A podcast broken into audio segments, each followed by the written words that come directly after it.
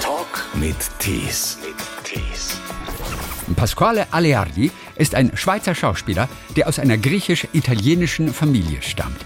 Wir kennen ihn seit 2014 als Kommissar Dupin im ersten bei den Bretagne-Krimis. Es gibt jetzt den neunten Fall, bretonische Spezialitäten.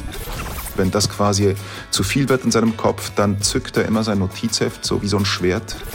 Gerade die älteren Bretonen sind wirklich alle ausnahmslos wandelnde Seismographen, Wetterstationen. Ich war so nervös, weil ich wusste, dass es meinem Vater so viel bedeutet und ich wollte ihn nicht enttäuschen und mein Vater dachte, es wäre Absicht, weil ich das nicht will, aber das war es wirklich nicht. Das hat mir so leid getan. Weitere Filme, in denen Pasquale Aleardi zu sehen war, Männerherzen, Resident Evil, Honig im Kopf. Ich war noch niemals in New York, da spielte er die Rolle des Costa, ein schwuler Bordzauberer mit Akzent, der eigentlich Schiffsmechaniker ist. Hallo nach, ja ich weiß nicht, was ist das bei dir im Hintergrund da? Berliner Altbau. Äh, das ist definitiv Berlin, ja. Gut. Seit der Quarantäne, seit der Quarantäne sind wir echt äh, schon so lange wie nie in Berlin, weil vor der Pandemie waren wir eigentlich immer unterwegs mit der ganzen Familie und ich habe sie immer die sind immer mit mir mitgezogen eigentlich zu den Drehs und wir waren natürlich, weil meine Schwiegereltern, die sind in der Schweiz Ja. und insofern waren wir auch viel bei den Schwiegereltern Okay. äh, und selten in Berlin. Aber jetzt, Jetzt? ist die, diese Durchgangswohnung zu einer Wohnung geworden. Ja, und Leonardo und Armando sind ja auch noch beide relativ klein. Und die kann man ja auch überall Genau. mit, mit hinnehmen. Noch. Wer- Genau, die sind gerade, die sind gerade in anderen Zimmern und veranstalten Zimmerdisco. Die tanzen gerade zu I like to move it, move it. I like, to move it, move it. Das ist eine Nummer. Das, der, das kommt in irgendeinem Film vor, gell? In irgendeinem Disney-Film. ja, Madagaskar. Es Madagaskar. ist in Madagaskar. Und deswegen Genau, lieben genau. alle Kinder, lieben I like to Ja, move das it, finden move sie it, I wirklich like- toll. Ja, und ich habe auch so eine so eine so eine äh, Discolampe, die ich für sie aufstelle. Ja. Und dann äh, tanzen sie dazu. Das ist im Moment gerade der letzte Schrei. Also jeden, jeden Tag gibt's mindestens äh, eine Stunde Zimmerdisco. Und jetzt halt hat die, meine Frau hat sie halt rübergenommen ins andere Zimmer, weil sonst, Ja. es könnte sein, dass sie die, die Bude noch stürmen zwischendurch. Auch du auf I like to move it, move it hätte ich auch gerade Lust. Also von daher. Ja. Oder habt ihr Bluetooth-Kopfhörer und lasst die Kinder Silent Disco machen? nein, nein, schon äh, eine or ordentliche Anlage. Die dürfen schon wieder machen. Das heißt, wann warst du das ja. letzte Mal in der Bretagne? Das letzte Mal in der Bretagne war ich jetzt im, im Sept, äh, Mitte September bis Mitte Oktober, wo wir dann Spezialitäten gedreht haben. Und das war natürlich eine spezielle Erfahrung äh, wegen Covid. Also ich bin echt froh, dass wir diesen Dreh überhaupt geschafft haben, weil ist ja für jede Produktion per se, ein Film ist immer ein Abenteuer, weil es immer so viele Unwägbarkeiten stattfinden, wo man nicht weiß, oh, wie schafft man das? Und mit Covid war es äh, einfach wirklich, da hat man schon gemerkt, für die Produktion war es eigentlich über der Schmerzgrenze. Aber wir sind so froh, dass wir es geschafft haben, weil es gab eine andere Produktion, eine französische, die auch zeitgleich mit uns angefangen hat und die mussten dann tatsächlich abbrechen. Warum mussten die abbrechen? Äh, wegen, weil sie einen Covid-Fall hatten. Und Ach je länger die. Drehzeit, je länger die Drehzeit ging, umso mehr äh, wurde Rennes auch zu einem, äh, wie sagt man, Hochinzidenz, zu einer Hochinzidenz, hochsicher äh, Risikostadt sozusagen. Also wir haben alle, also einerseits waren wir total glücklich, dass wir endlich wieder arbeiten können Ja. und die Stimmung war wirklich groß, das auch so gut getan, wieder Menschen zu sehen und sich auszutauschen. Und auf der anderen Seite mussten wir tierisch aufpassen, aber das haben wir auch gemacht und äh, zum Glück gut hinbekommen. Also du bist ja mittlerweile fast Ehrenbürger der Bretagne. Und die Bilder, die, die begeistern ja wirklich. Also wenn man es sieht, was da so alles abgefilmt wird und die Küste und die ganze Architektur. Also das ist ja schon Urlaub für die Augen. Du erlebst diesen Ja. Arbeitsurlaub auch ein bisschen vor Ort und hast die Bretagne ja auch mittlerweile richtig gut kennengelernt. Für Genau. alle diejenigen, die noch nicht da waren, was ist für dich aus deiner persönlichen Erfahrung, was empfindest du als typisch bretonisch? Also typisch bretonisch sind die Bretonen selbst, weil sie, also was ich halt lustig finde, sie halten ja alle, die von außer, also Franz, also sie sagen schon zu den Parisern, das sind Franzosen. Ne? Also das heißt zu uns schon, es gibt eine ganz klare Abgrenzung schon. Und äh, das ist etwas, was spontan einfällt. Was ich wirklich total faszinierend fand, ist, dass die, dass die Bretonen, gerade die älteren Bretonen, sind wirklich alle ausnahmslos wandelnde Seismographen, Wetterstationen. Weil in der Bretagne muss man wissen, da gibt's große Wetterumschwünge, die wirklich fantastisch aussehen von den Farben her. Also ich habe wirklich selten einen Fleck Fleck Erde gesehen, mhm. wo die Farben so spektakulär wechseln. Aber es kann ja sein, es ist total sonniger Himmel und man denkt, ja, das bleibt jetzt so. Und dann sagt dir so ein Bretone, nee, in zwei Stunden und 15 Minuten kommt ein starker Regen und man denkt so, ja, sicher. Oder manchmal auch in zehn Minuten. Und dann ist das so wirklich auf die, die haben das, die sind verbunden mit dem Land, die spüren Aha. wirklich auf, keine Ahnung, auf was für einer Ebene das Wetter. Es ist total faszinierend. Wir haben da mit der Produktion natürlich auch wirklich dann so Orakel, die wir immer befragen. Also, äh, weil die immer recht haben. Also nebst den normalen Wetterberichten, die man natürlich einfährt, ist immer dann, wenn Jean-Louis, der einen Sandwichladen am Strand hat, da so eine ganz kleine Kitsche, wenn, wenn der sagt, es regnet, dann sollte man besser auf ihn hören. Also Jean-Louis gehört zum genau. offiziellen Stab auch dann dazu. Eigentlich schon, doch, weil alle immer so, also jetzt dieses, letztes Jahr leider nicht, aber ansonsten ja. sind alle immer auch nach Drehschluss äh, Sandwich essen. Der macht ganz tolle Sandwiches. Muss ich mal darauf achten im Abspann, ob da steht Orakel Jean-Louis. ja, genau. Aber das ist wirklich, also was auch extrem faszinierend ist, das, jetzt bin ich wieder beim Wetter. Also man kann so gut nachvollziehen, dass die ganzen Maler den Pinsel zücken, ne? Gauguin, die ganzen, all die Leute, die da waren. Das ist, also wenn man ein, wenn man ein iPhone hat, dann, dann macht man natürlich sofort ein Foto. Wenn man Maler ist, muss man malen. Ja, und klar. die meisten Leute glauben dann immer, man haut irgendwelche Filter drauf, weil das sind wirklich die schönsten Sonnenuntergänge, die ich gesehen habe. Nee, in Südafrika ja. gab's in Kapstadt war es, ah, gab's auch schöne. Aber okay. die sind äh, definitiv auf dem obersten Podest. Aber das Wetter in der Bretagne, das kann einen schon zur Verzweiflung bringen, tatsächlich. Wie oft müsst ihr denn eine Szene wirklich abbrechen, weil plötzlich das Wetter ändert? Also es gab auch, äh, beim dritten Film war das Phänomen, dass es wirklich durchgehend schön war. Das hatten wir noch nie. Es war einfach durchgehend schön. Und ansonsten ist es so, oh, schon mal zwei, drei, vier Mal, aber so je nachdem. Aber so, ich würde mal sagen, so zwei, drei, vier Mal am Tag, mhm. heftige Umschwünge sind schon schon, je nachdem. Also bei den Glenaren-Inseln, als wir da waren, hatte ich das Gefühl, es ist eine Mischung zwischen Shutter Island von Scorsese, mhm. vom Gefühl her. Ne? Es sah aus wie in einem Horrorfilm. Und kaum war, war der Nebel weg, waren wir alle in der Karibik. Also mhm. sowas Krasses habe ich sonst nirgends erlebt. Oh. Du spielst genau. ja diesen auch wirklich sehr eigenen Kommissar, der hat äh, so seine Macken, seine eigenwilligen mhm. Methoden. Was sind seine Lieblingsmacken für dich?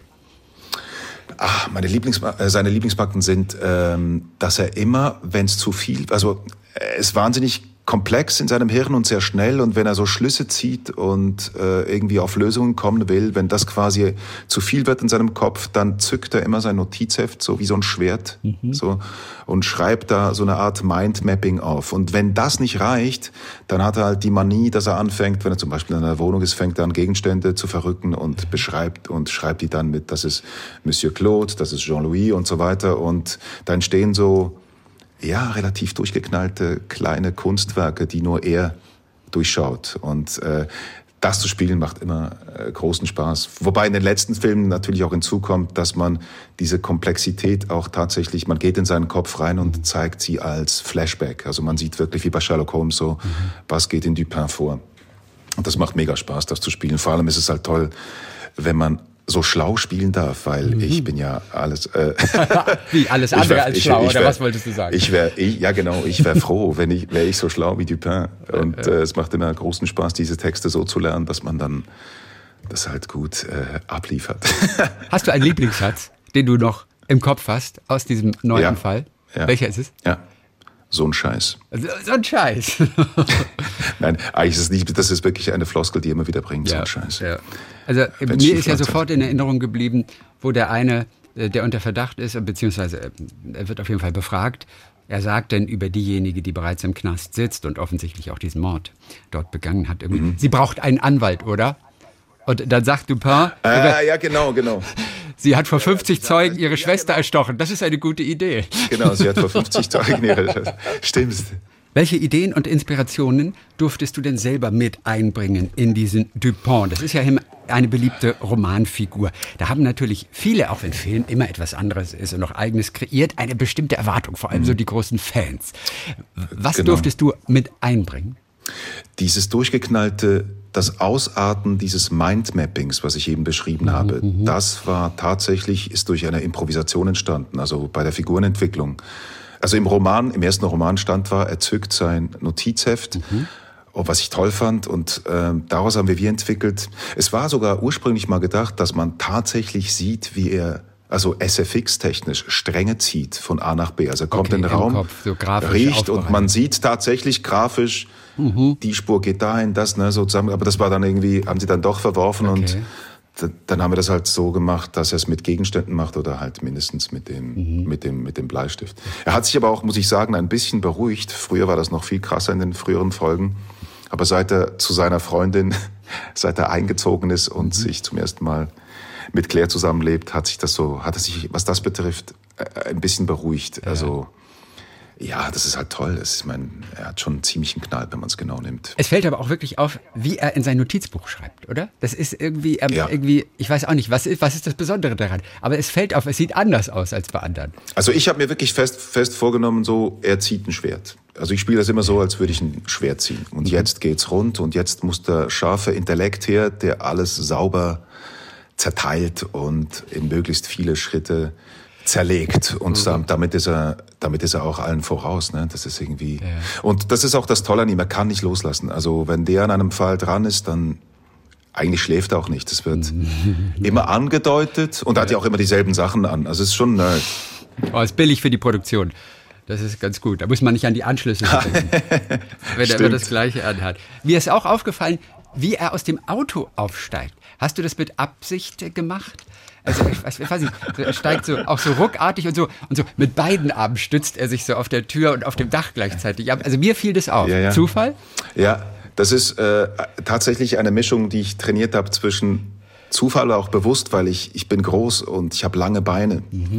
Damit ich da nicht irgendwie über meine eigenen Beine stolpere, habe ich das quasi äh, mir zu eigen gemacht, dass er eine spezielle Art hat. Rack, zack, raus. Ist ja immer eigentlich, also eigentlich wäre es schön, mal Dupin zu zeigen, wenn er an keinem Fall arbeitet. Weil ansonsten ist er immer auf 180. Deswegen. Ja, klar. Mir ist witzigerweise auch ja der. Schlüsselanhänger aufgefallen. Und ich weiß nicht, ob der vorher schon mal eine Rolle spielte. Das ist so ein kleiner Pinguin. Nee, und einmal ist die genau. Kamera auf diesen Schlüsselanhänger gegangen. Ja, und da habe ich mich gefragt, bewusst. warum? Genau, das ist für alle, für alle Fans, äh, die den Roman gelesen haben. Ich muss aber auch äh, zu meiner Schande gestehen, ich habe diesen Roman noch nicht gelesen, weil oft, also ich habe die meisten habe ich gelesen, aber diesmal nicht, weil oft ist es so, dass man dann auch ein bisschen vielleicht enttäuscht ist, dass die all die äh, tollen Locations, die da beschrieben sind, dann im Film doch nicht stattfinden. Aber es ist jedes Mal bewundere ich, es ist wirklich eine riesige Leistung ein, ein Roman von 300, 400 Seiten auf 90 runterzudampfen. Das ist jedes Mal ein, ein Riesenkampf und ich staune jedes Mal, wie sie das überhaupt hinkriegen. Und im Roman, Insofern, ja, ja, insofern habe ich mich immer darauf konzentriert, einfach beim, beim Skript zu bleiben und da zu versuchen, möglichst viele Facetten einzubringen. Aber guck mal, die Leser, die wissen, was es mit diesem kleinen Pinguin auf sich hat, den er da mal hat. Da hätte Genau. sein können, dass da noch eine Backstory irgendwie ist. Dass ein Kind, das mal ums Leben gekommen ist, ihm den geschenkt hat. Und den trägt er ein Leben lang mit sich rum oder als Talisman oder sowas. Ja, ja, peinlicherweise weiß ich es nicht mal. Ich müsste jetzt meinen Produzenten anrufen. Ja gut, du wusstest ja auch vielleicht nicht Ja. in dem Augenblick, dass die Kamera so auf diesen Schlüsselanleger geht. Nee, nee, war das ja wusste ich, das war bewusst. das- Ach, das wusstest du. Nee, das, sogar. das war, das also, Sie haben es auch im Set gesagt, so, ah, juhu, wir haben einen Pinguin, also alle haben sich gefreut und ich war der Einzige, der gesagt hat, was ist dieser Pinguin? Und dann hieß es nur, lies das Buch. So, du bist ja eigentlich ein Kinosüchtiger, ne? Hältst du es noch aus ohne Kino noch ein paar Monate? Ja, sehr schwer. Wirklich, also es fehlt mir schon, es fehlt mir schon wirklich sehr. Also überhaupt das ganze kulturelle Leben, das ist schon, oh, äh, das, äh, wie soll ich sagen, kostet schon Substanz. Ja. Vor allem aber auch selber zu spielen natürlich auf der Bühne, mit den Phonauten Musik zu machen. Also nur schon die Phonauten, unabhängig von Musik zu machen, nur schon die Jungs zu sehen, Mhm. Ja. ist so erlösend und äh, macht den Kopf frei. Ja, Ja, und dann aber noch zu spielen und unsere antidepressive Musik zu machen, die die Leute happy macht, das ist einfach irgendwie, das habe ich jetzt diesen Winter wirklich, man merkt die Dinge ja, wie sehr man sie wirklich liebt, Mhm. wenn sie nicht da sind. Und das war definitiv der Fall so. Und du hast Immerhin- die Jungs auch lange nicht gesehen jetzt tatsächlich, oder? Also Ja, ja, lange nicht, nee, aber wir oder haben wenigstens ein, mal zusammen im Park spazieren gegangen. Auch nicht, weil die Jungs, ich lebe in Berlin, die sind ja in Köln. Ja. Aber was wir gemacht haben, es gibt eine positive Sache an Corona und zwar war das Ziel, dass wir ein, ein Video machen, ne? Mhm. Und, aber auch wenn wir uns nicht sehen. Und da habe ich gesagt, gut, äh, ihr kauft euch eine Greenscreen, eine grüne Wand, ich check mir hier eine und dann habe ich mir tatsächlich mit irgendwie gefühlt 100 Tutorials mhm. und 300 Arbeitsstunden beigebracht, wie man die Köpfe auf ein Bild reinkriegt und ein ziemlich verrücktes Video haben wir gemacht und ähm, ich freue mich sehr, dass das am, am 7. Mai kommt die Single da raus. Ja, okay, schön. Und das war so richtig meine, das war so richtig meine Beschäftigungs, ja, Therapie, das war gut. Da Ach, konnte ich irgendwie so ganz gezielt was ganz Neues lernen und das hat, ich hätte nie gedacht, dass das so einen Spaß macht. Ähm, ja. Ich bin jetzt SFX-Künstler. Visual Art. Visual Artist. Ja, ja. Pasquale Ich glaube, das hätte mir gefallen. Ich glaube, da deckt sich auch tatsächlich, habe ich gemerkt, doch auch eine, eine Verbindung zu Dupin. Ich kann wirklich auch, also wenn mir etwas gefällt, ja. kann ich auch stundenlang an so einem Fitzelchen rumdrehen. Es macht mir überhaupt nichts aus. Also äh, es macht mir richtig Spaß. Nominated for an Oscar. Pasquale Aliardi. Pasquale Aliardi. heißt der Visual Artist. Visual Artist. From Berlin. Stimmt. Stimmt. Ja. Okay. Das zweite Standbein. So, wie, wie heißt denn die Single, die am 7. Mai kommt? Sing doch mal ganz kurz an. Die, die heißt, bevor du in die Kiste gehst. Mhm. Bevor du in die Kiste gehst, freu dich, denn du hast gelebt. Ja. Und äh, wir haben ja schon vor Corona quasi, war unsere Mission, aus allem, was negativ, das Positivste herauszuziehen. Ja. Und das Lied ist gerade jetzt quasi, äh, wollen wir in dieser chaotischen Zeit, wollen wir mit unserer Musik inspirieren und dem, ich sage jetzt mal, Chaos die Stirn bieten und darauf hinweisen, wie, ähm, wie froh man sein kann, dass man, was man hat und dass mhm. man überhaupt da ist. Der Sturm hat sich etwas gelegt, aber auch du warst einer von den etwas über 50 Schauspielern, die vor knapp einer Woche sich geäußert haben mit einem Video im Rahmen einer satirischen Aktion. Alles dicht machen. Es ist eine Woche her. Der ein oder andere ist zurückgerudert. Wie denkst du über diese Aktion mittlerweile? Oh je, ja, die Aktion. Ähm, das geht mir alles immer noch sehr nah. Ich habe sowieso nie erlebt, so einen, äh, einen sogenannten Shitstorm. Äh, da waren auch Drohungen dabei gegen meine Kinder, gegen mich. Äh, es war schon sehr heftig von der Reaktion her. Das hätte ich mir wirklich nicht, nicht vorstellen können. Ähm, ich bin einfach vom Versuch ausgegangen, dass man mit dem Mittel von Satire quasi die Bundesregierung bezüglich ihrer Corona-Maßnahmen kritisieren und in Frage stellen kann und eigentlich in der Hoffnung, was Gutes zu tun, dass man auch darüber lachen kann mit Satire. Aber ein großes Aber, es ist komplett misslungen. Ähm, zu viele haben sich durch die Aktion falsch verstanden gefühlt, verletzt, vor den Kopf gestoßen. Und für mich, für mich wiegt das persönlich sehr schwer, weil ich gehe sicher nicht auf die Bühne, um jemanden zu verletzen. Unzählige Nachrichten von Menschen aus dem Gesundheitswesen von Angehörigen, von Erkrankten oder Hinterbliebenen von Verstorbenen, die haben mich erreicht und na, die sind wirklich ernsthaft verletzt, enttäuscht, wütend und das geht mir sehr nah und versuche ich immer noch zu verarbeiten. Und für mich ist irgendwie ganz klar, dass Satire und Ironie in diesen schwierigen Zeiten einfach nicht funktioniert. Es sei denn, man nimmt in Kauf, dass man viele Menschen verletzt. Und wie gesagt, das ist das Letzte, was ich damit tun wollte. Ich habe das, ähm, ich das komplett falsch eingeschätzt.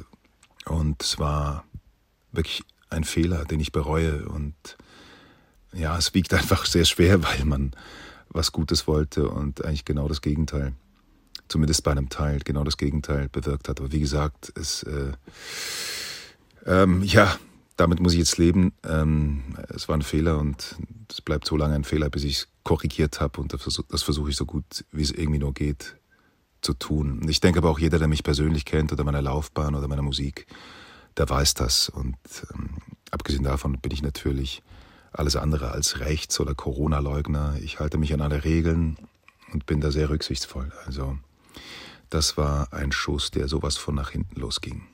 Dann danke für dieses Statement und damit wollen wir es dann auch auf sich beruhen lassen und sprechen nochmal über die schönen Dinge. Das Kino kommt dann ja hoffentlich auch irgendwann mal bald wieder. War es eigentlich ein ganz bestimmter Film, ein ganz bestimmter Schauspieler, der dich für die Schauspielerei begeistert hat damals? Balu der Bär. Guter, gutes Vorbild. ja, ja, äh, doch, ich muss schon sagen, also das Dschungelbuch, als ich klein war, hat mich sofort in Beschlag genommen und ich habe ähm, ich hab, äh, ich hab das rauf und runter gehört, das Hörspiel. Mhm. Und mhm. kann's auswendig und habe sogar auch mit der mit der Band performt und so. Das hat mich wirklich ein Leben lang begleitet. Also ja. wenn ich schlechte Laune habe, so mich automatisch schon probier's mal mit Gemütlichkeit und die ganzen Songs.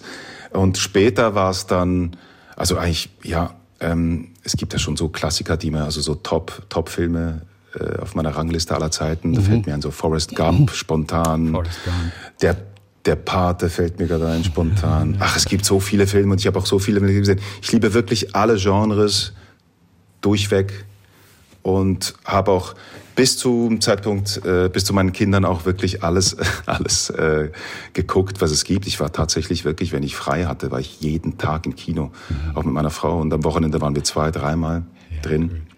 Ob es jetzt Arthouse ist oder Blockbuster. Äh, ich habe mich jetzt in Corona aus Spaß mal die Avengers Mhm. Und zwar in chronologischer Folge angeguckt, weil ich auf SFX stehe. Ja, mittlerweile. auf die, meine, jetzt, wo du Experte genau, genau, bist, genau. weißt du? Ja, ja, das habe ich, da hab ich mir alles wirklich äh, chronologisch angeguckt und habe gedacht, Wahnsinn, was für eine Leistung. Die kamen ja in unterschiedlichen Jahren mhm. raus. Aber die hatten, wenn man die nacheinander chronologisch guckt, merkt man, die hatten tatsächlich einen, einen Masterplan. Also so als Schauspieler selbst, da gibt es so viele, die ich toll finde. Denzel Washington ist ein großartiger Schauspieler natürlich die alten Marlon Brando, alles, also alles, mhm. was, alle Ikonen habe ich schon, habe ich schon sehr genau ja, was heißt, studiert oder versucht Also schon als junger Kerl die, haben sich die tatsächlich beeindruckt ja, ja. Eindruck hinterlassen. Also, also der krasseste, genau, ja. Entschuldigung. Ja, nee, der krasseste. Äh, ich, ich wollte gerade sagen, der, der, der beeindruckendste in seiner Hingabe äh, bei den Männern ist schon für mich irgendwie ähm, Daniel Day-Lewis und bei den Frauen ist es äh, Meryl Streep, weil mhm.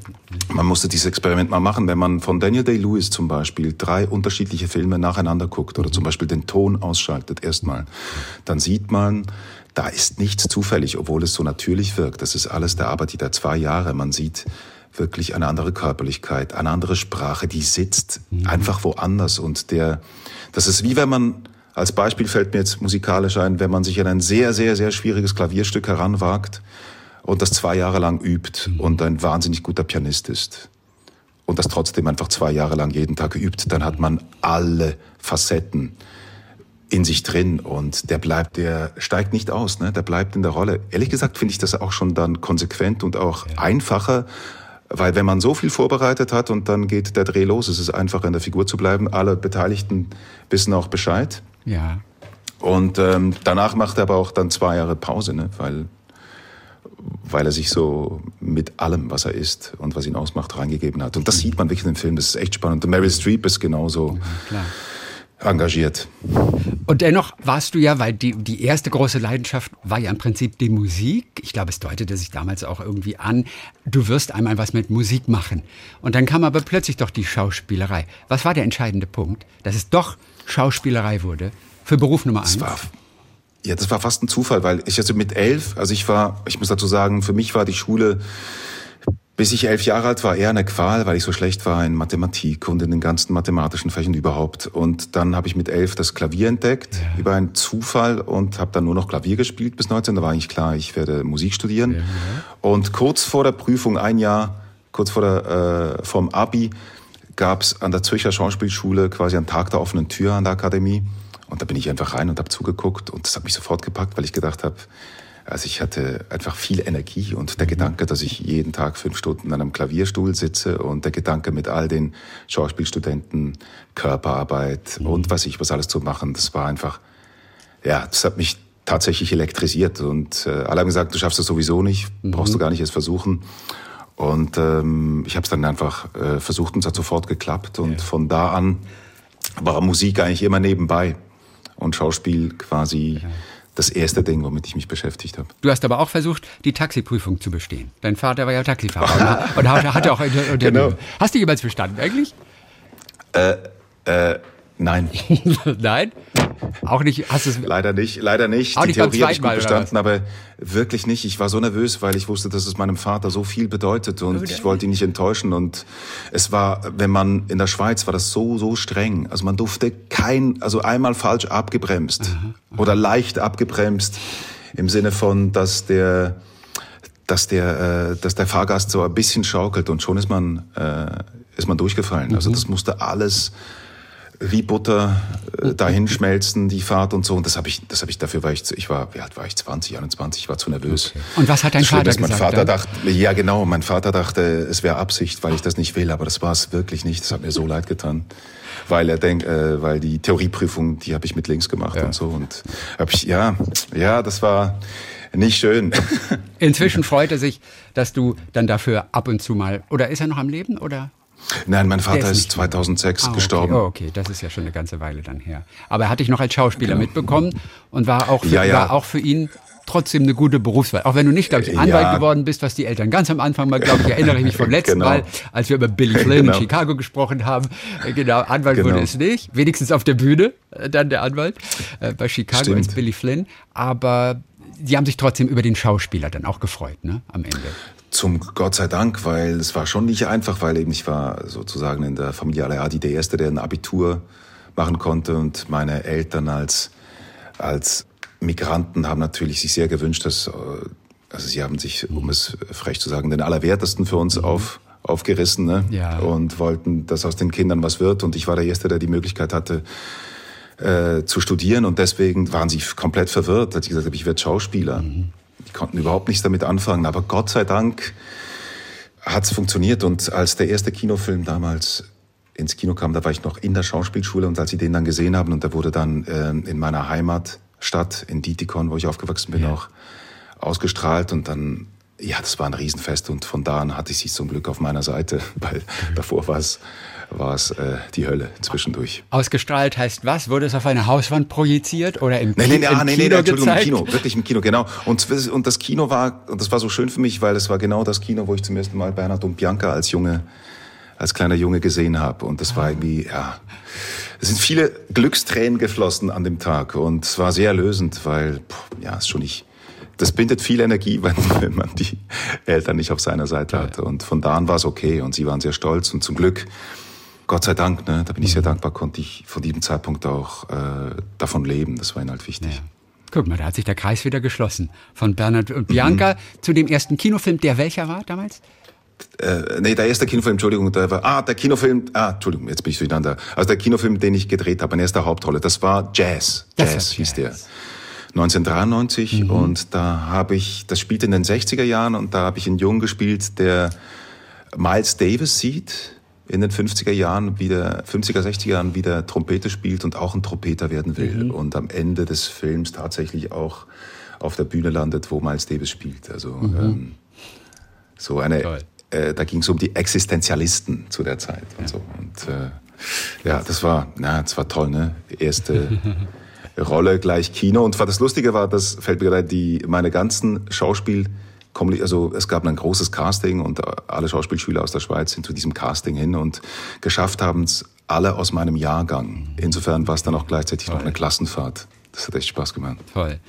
Pasquale Aleardi, der auch die Corona-Zeit ein bisschen genutzt hat, sich als SFX-Künstler, als Special Effects-Künstler für Videokunst einfach fortzubilden.